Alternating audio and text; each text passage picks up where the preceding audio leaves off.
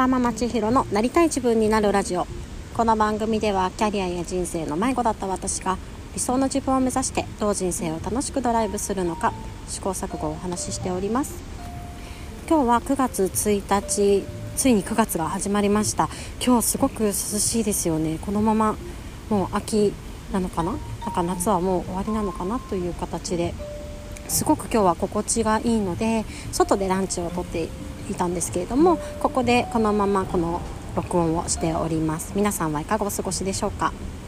えー、今日なんですけれどもなんか自分の人生のありたい姿っていうのを考えた時のこう仕事の置き方についてちょっとお話ししたいなというふうに思っています。よかったら最後まで聞いてください。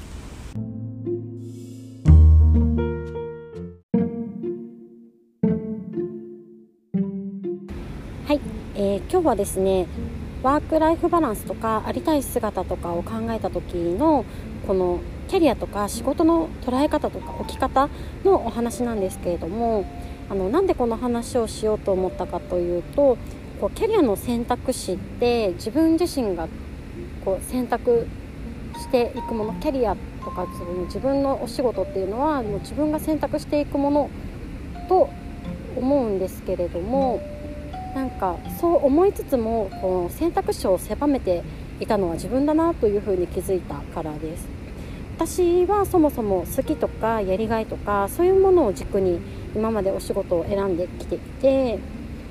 もともと専門学校に行っていたんですけれどもファッションの専門学校を出てそのまま、ま、好きでやりがいを感じることのできるこうファッションの世界に就職をし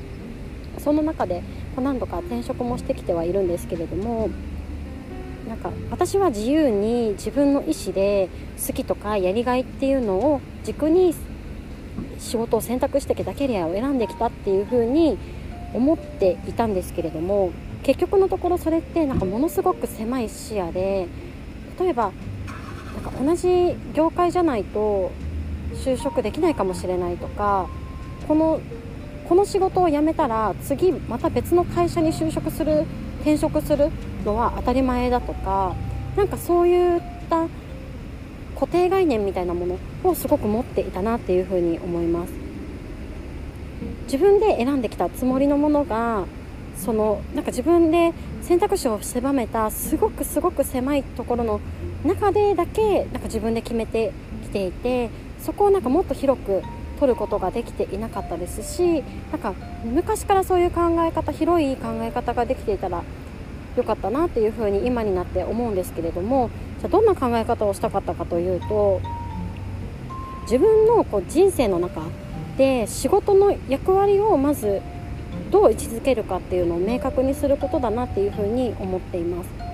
このワークライフバランスとか自分の人生とかを考えた時についこの仕事ありきで考えがちだなっていうふうに思います。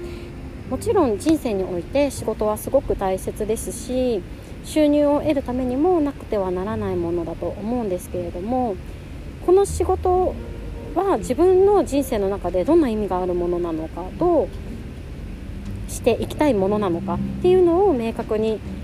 一つ軸として置いておくだけでこれは本当にあの正解はないですし人それぞれだと思うんですけれども例えば給料を得るためのものというふうに割り切るのも一つですし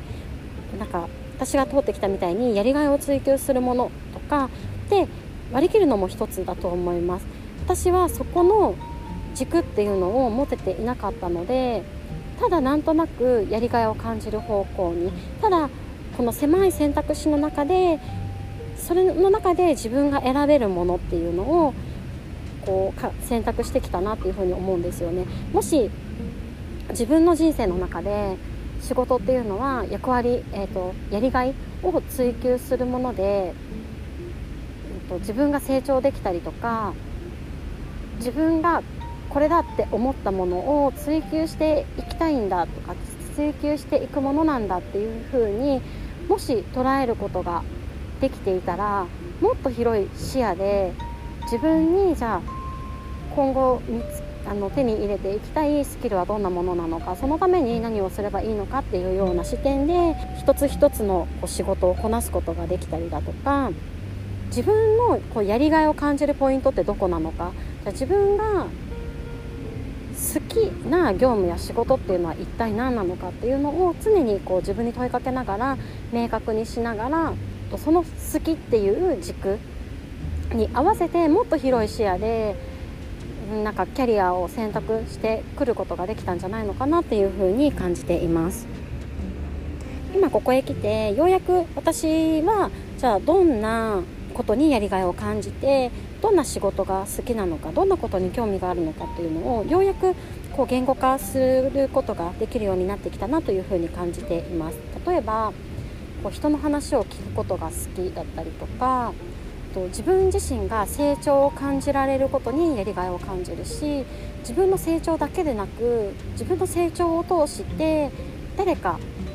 相手だったりとかチームだったりとかが同じように成長できることっていうのにとてもやりがいを感じることだったりとかそんな中自分の好きだったりとかやりがいを感じるポイントっていうのがこう明確になってくるとそのやりがいだったりとか好きっていうのを軸にこうどんどん幅広い中からキャリアっていうのを構築することができるんじゃないのかなと思って今私がなりたい自分として設定しているその自由なキャリアっていうところの一つになるんですけれどもを目指すきっかけになりました。まだねこれはあの自分の仮説の段階ですしそのなりたい自分にまだなれたわけではないのでこの考えがねどうかっていうのはまだまだわからないんですけれどもでもそうやって一つ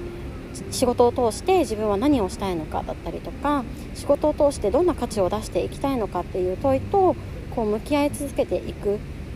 こと自分のこの意識っていうのをしっかり持っておくことっていうのがこう一つ一つの選択を変えてキャリアの選択を変えてそれが最終的にこの自分のなりたい姿にたどり着けるのではないかなと思って今さまざまですね活動を活動というか行動ですかねをしているところになります。